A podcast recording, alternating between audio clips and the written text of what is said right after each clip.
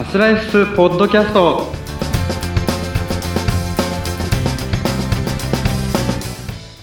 はい、アスライス代表の青沼です。インタビュアーの北村明子です。はい、この放送は足のトラブル119番、タコ、魚の目、巻き爪、飛行爪改善のドクターネイル爪革命様のご提供でお送りしております。ドクターネイル爪革命様、ありがとうございます。はい、ありがとうございます。そして今日もタイから素敵なゲストをお招きしております。タイのプロサッカー選手、小島誠也さんです。よろしくお願いします。あー誠也さんはなんかそういえば、ゴールデンウィークの会にもご参加いただいて、タイね。はい。もう、レギュラーメンバーみたいな感じになってきてますよね。もうなんか、ねえ、はい。今回何回目だろう？よ ?4 回目ぐらい？何回だ？も5、6回目ぐらい。ですかね。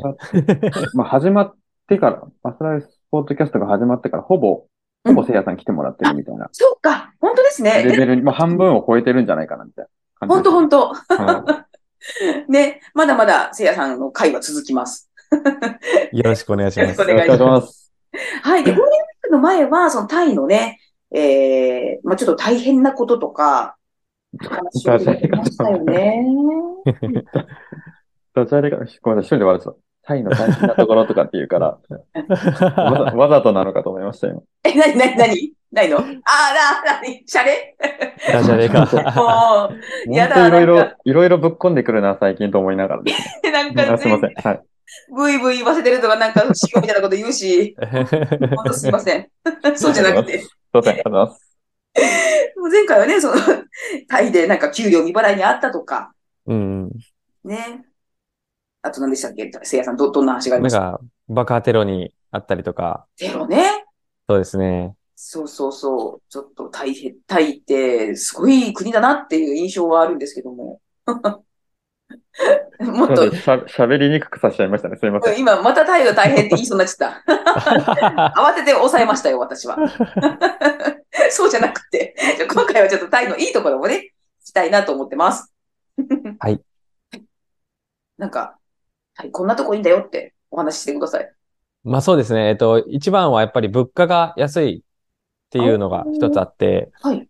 まあ例えばで言うと、日本だと、まあ例えば日本で東京です、に住んでタワーマンションに住むってなったらかなりの、あの、出費がかかるんですけど、まあそこが本当に3分の1ぐらいで、えー全然日本では、あ、じゃなくてタイでは安く住めるので、えそういうところに気軽に住めるっていうのがいいところで、まあ本当にジム、プール、セキュリティも24時間しっかりついてて、うん。まあいいところでは本当に卓球台とか、ファシリ、そういうファシリティ、子供の遊び場とかがかなり充実しているのでうん、まあ本当にそういうところに住んだら、まあ毎日毎朝起きて、プール入ったりとか、ジムで鍛えてから、あの、会社に向かったりとか、うん。で、帰ってきたら、そこに、プールの横についてるサウナでゆっくりしてとか、そういうこともできる感じで、住みやすいのが一番ですね。蚊が安いってのは、めちゃくちゃありがたいですね。そうですね。かなりありがたくて。まあ、あと日本食とかもすごくある。ので、日本人にとっては、もう本当に何も困らないぐらい日本、日本語も書いてありますし、メニューとかにも、うん。全く困らないぐらいバンコクはいいですね、日本人にとって。えー結構日本でも住んでる。方会いますかめちゃめちゃ合います。あ、そうなんだ。はい。へえ。まあなんかそういう地域にはす、そう日本人が多い地域には住んでるんですけど、うん。かなり合いますね。うーん。全体的な物価が3分の1ぐらいですか？そうですね。またちょっとバンコクに限ってはうん、レストランとか、えっうんとカフェとか、等々はかなり物価が上がってきてるんですけど、うんうんうん。タクシーとかそういう移動、電車で移動するとかうんはかなり安く、まだまだ安いですね。へえ。めちゃくちゃ住みやすそうですね。そうですね。かなりの人が、まあ、本当に初めて来て帰る人は大体タイが好きって言って帰っていきます。ああ、そうなんですね。はい。えー、え、せいやさんはちなみにどんな感じのところにお住まいなんですか？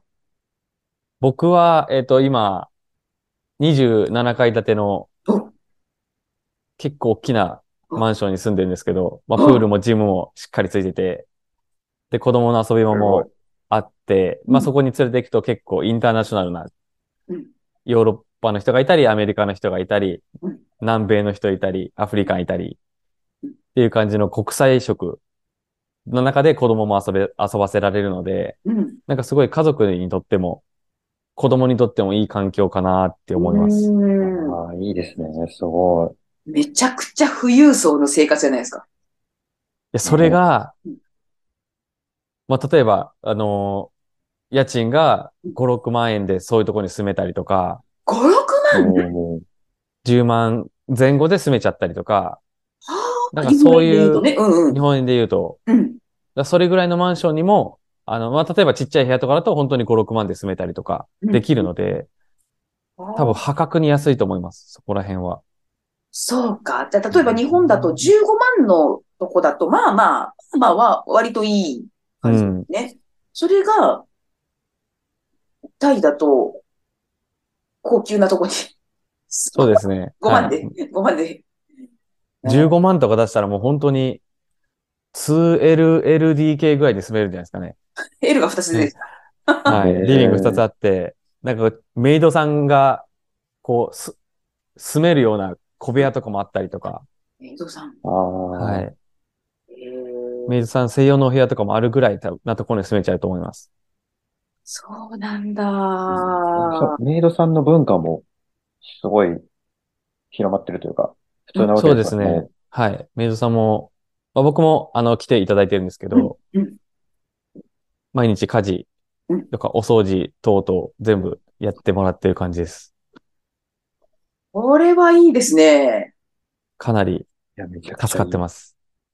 メイドさんがいらっしゃるのは、まあまあ、そんな珍しいことではないですか、タイでは。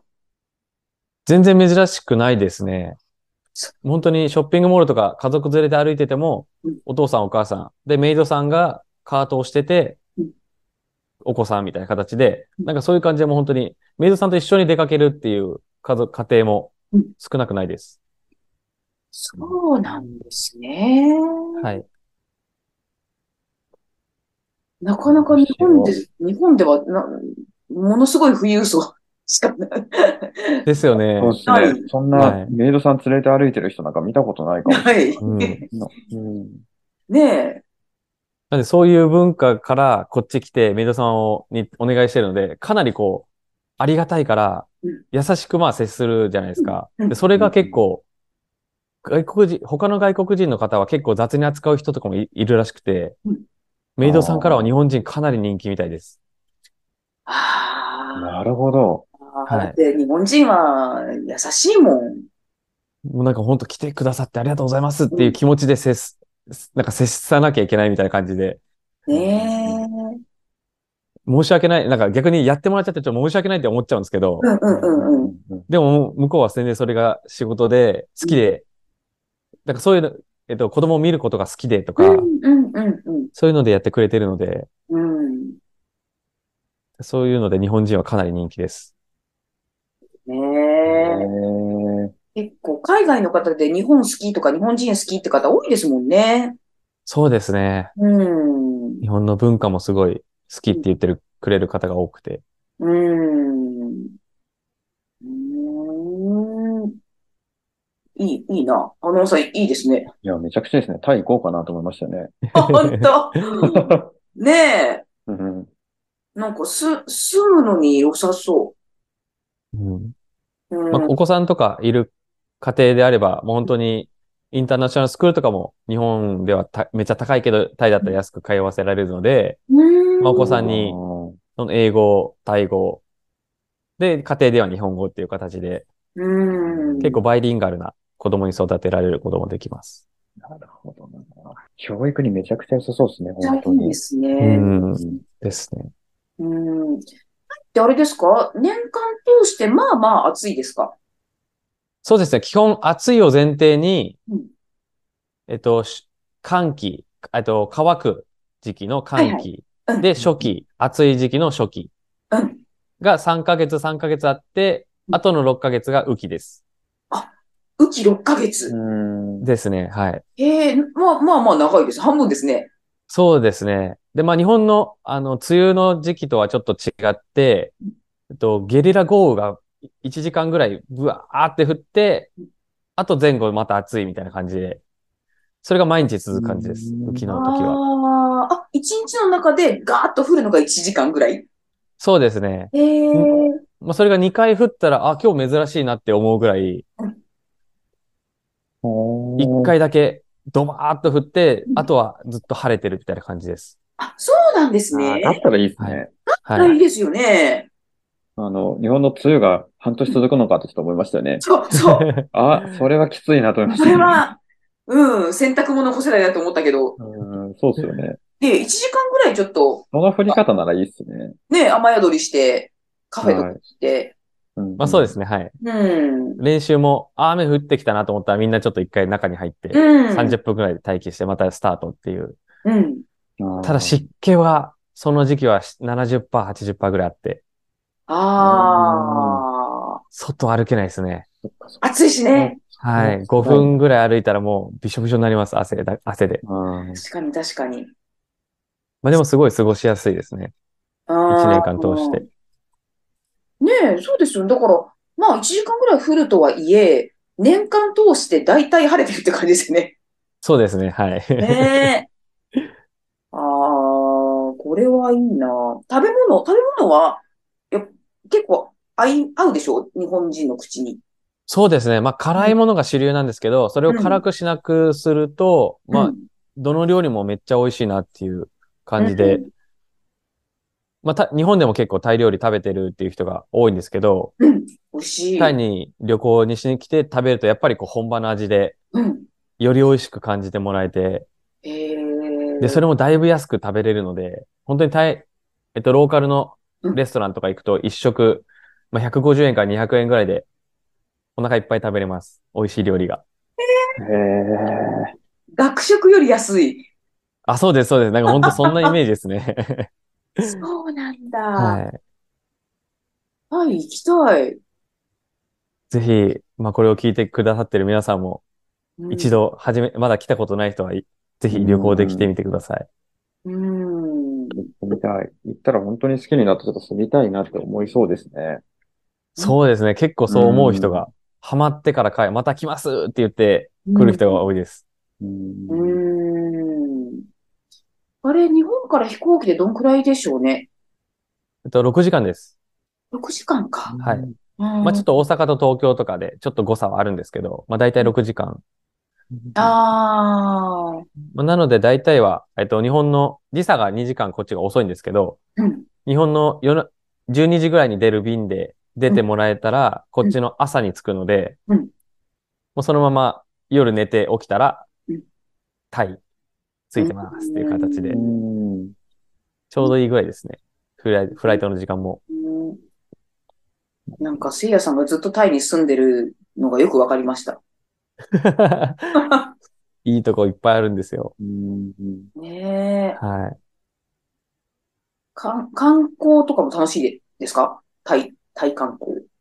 そうですね。観光、まあ、チェンマイだったり、パタヤだったりうん、あとは、ガネーシャっていうピンクの、ああ。あの、お願い事が3倍早く叶うみたいな場所、お寺があったりとか、うん、うん、うん。またそういうお寺系は、タイはすごく、あの、人気の観光スポットの一つですね。あと、ナイトマーケットとか、ああ。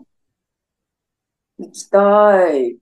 偽物ねのブランド物の偽物を、偽物ですって言ってる店がいっぱいあったりとか、言っちゃって、言っちゃってるんですね。言っちゃってるんですよ。スーパー偽物です。むしろそれ欲しい。潔くていいですね。潔い。うん。悪いことしてない。うちの偽物はこっちの偽物の店よりクオリティ高いですって言ってくるんですよ。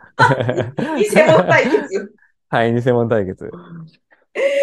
へえ、面白い。なんかそう、コロナの前は私もよく海外に行ってた時があったんですよ、うん旅行でね。だからなんか、あの、アジア、アジアの旅行がすごい楽しかった記憶があるので、うん。うん。なんか、せやさんのお話聞いてると、またそういう熱がちょっとふつふつ湧いてきました。ぜひ来てみてください。ね、その際にはいろいろアテンドする、します。